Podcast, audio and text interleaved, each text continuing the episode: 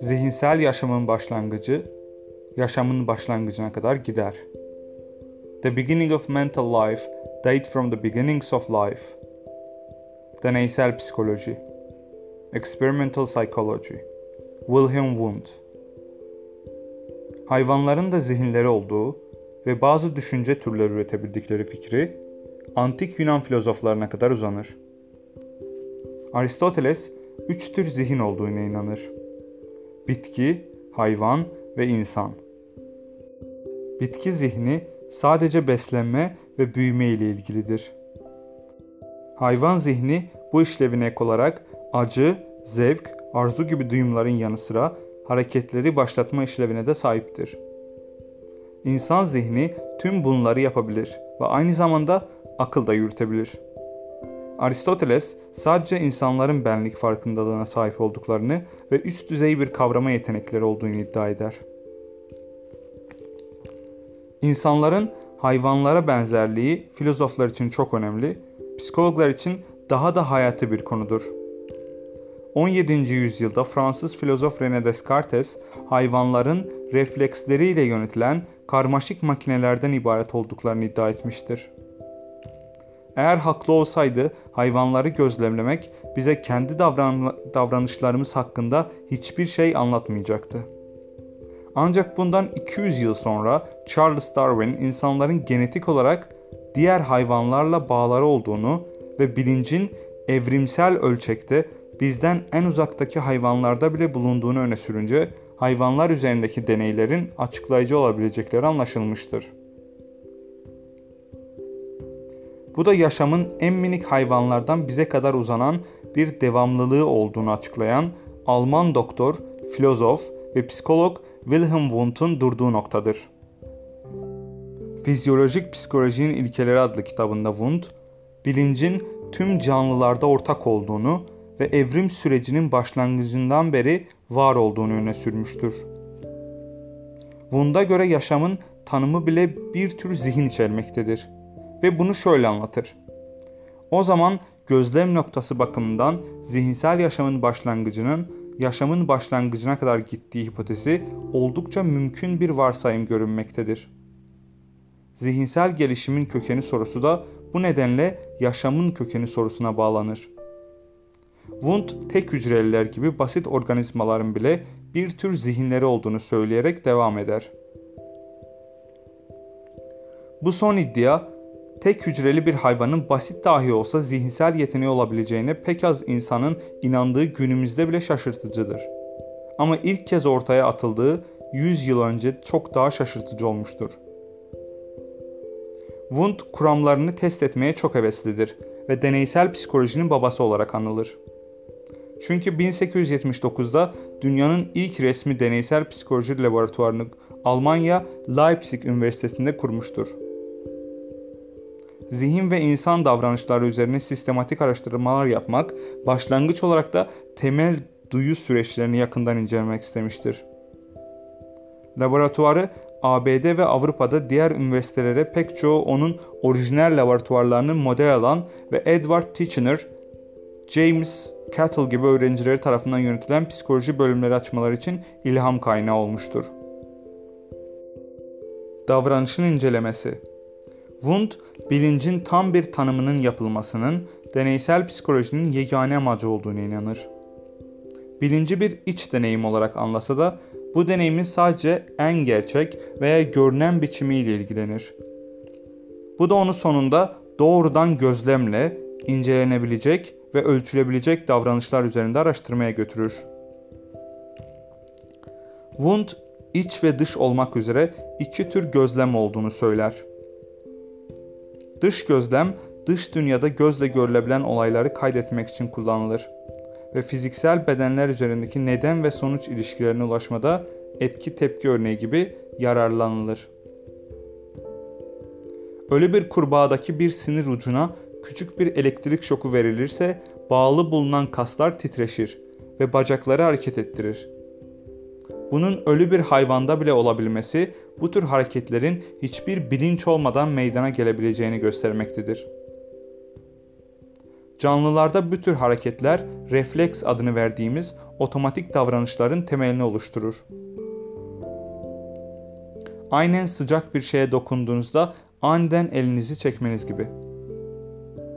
Wundt'un ikinci tür gözlemi içe bakış ya da kendi kendini gözlem olarak tanımladığı içten gözlemdir. Introspection. Bu gözlem duygu ve düşünceler gibi iç olayları fark etmeyi ve kaydetmeyi içerir. Araştırmalar için hayati bir önemi vardır. Çünkü zihnin nasıl çalıştığı ile bilgiler sağlar. Wundt birbirini dışlayan olarak görmediği ama interaktif bulduğu ve fiziksel ve ruhsal olarak tanımladığı iç ve dış dünyalar arasındaki ilişkiyle ilgilenmiştir. Wundt ayrıca ışığın görsel duyusu gibi insan duyuları üzerine çalışmaya başlamıştır. Çünkü bunlar dışarıdaki fiziksel dünyayı zihinsel dünyaya bağlayan ajanlardır. Wundt bir deneyde katılımcılardan belli bir renkte ve belli bir parlaklık düzeyinde belli süreyle parlayan standart bir ışık sinyalini aldıklarında ne duyumsadıklarına dair bir bilgi vermelerini ister. Bununla tüm katılımcıların ayrı etkiyi aldıkları garanti edilmekte. Farklı katılımcıların tepkilerinin kıyaslanabilmesine ve eğer istenirse deneyin bir ileri tarihte tekrarla, tekrarlanabilmesine olanak tanımaktadır. Wundt'un tekrarlama olasılığı üzerindeki bu ısrarı gelecekteki tüm psikolojik deneylerde de standart olarak görülecektir. Duyu deneylerinde Wundt insan bilincini ölçülebilir bir yöntemle keşfetmeye çalışmıştır. Bilincin bilinemeyen, öznel, eşsiz ve bireye özgü olduğunu görmeyi reddetmiştir. Işığa tepki deneylerinde kişinin bir tür uyarıcı almasıyla ona istemsiz bir tepkidense istemli bir tepki vermesi arasında geçen zamanla ilgilenmiş ve tepkileri kesin olarak ölçmek için çeşitli araçlar kullanmıştır. Katılımcılarının verdikleri ortak bilgilerle olduğu kadar açıkça görülen bireysel farklılıklarla da ilgilenmiştir. Wundt saf duyuların üç bileşeni olduğunu ileri sürer. Nitelik, yoğunluk ve hissediş tonu. Örneğin belli bir parfümün tatlı bir kokusu olabilir, nicelik. Bu koku belirgin ama uçucudur, yoğunluk. Ve koklaması hoştur, hissediş tonu. Öte yandan ölü bir farenin mide bulandırıcı, nicelik, kuvvetli, yoğunluk ve kötü hissediş tonu bir kokusu olabilir. Wundt bilincin duyularda ortaya çıktığını söyler. Ama bunlar saf duysal veri olarak içselleştirilemezler.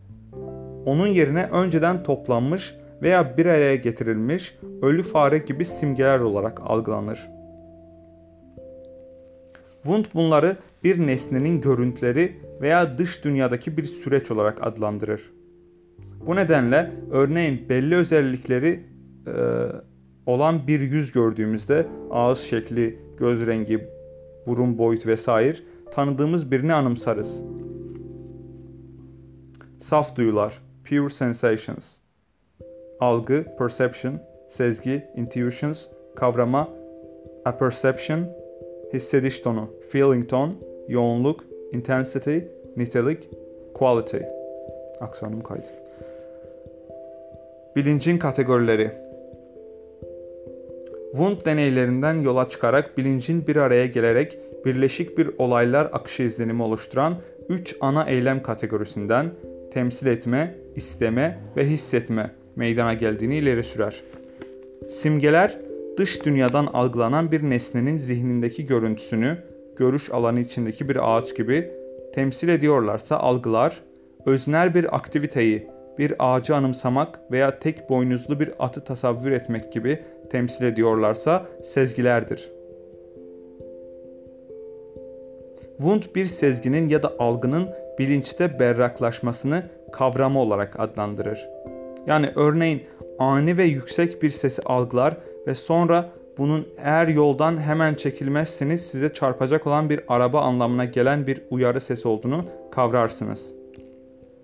Bilincin irade kategorisi dış dünyaya müdahil olma yöntemiyle nitelenir.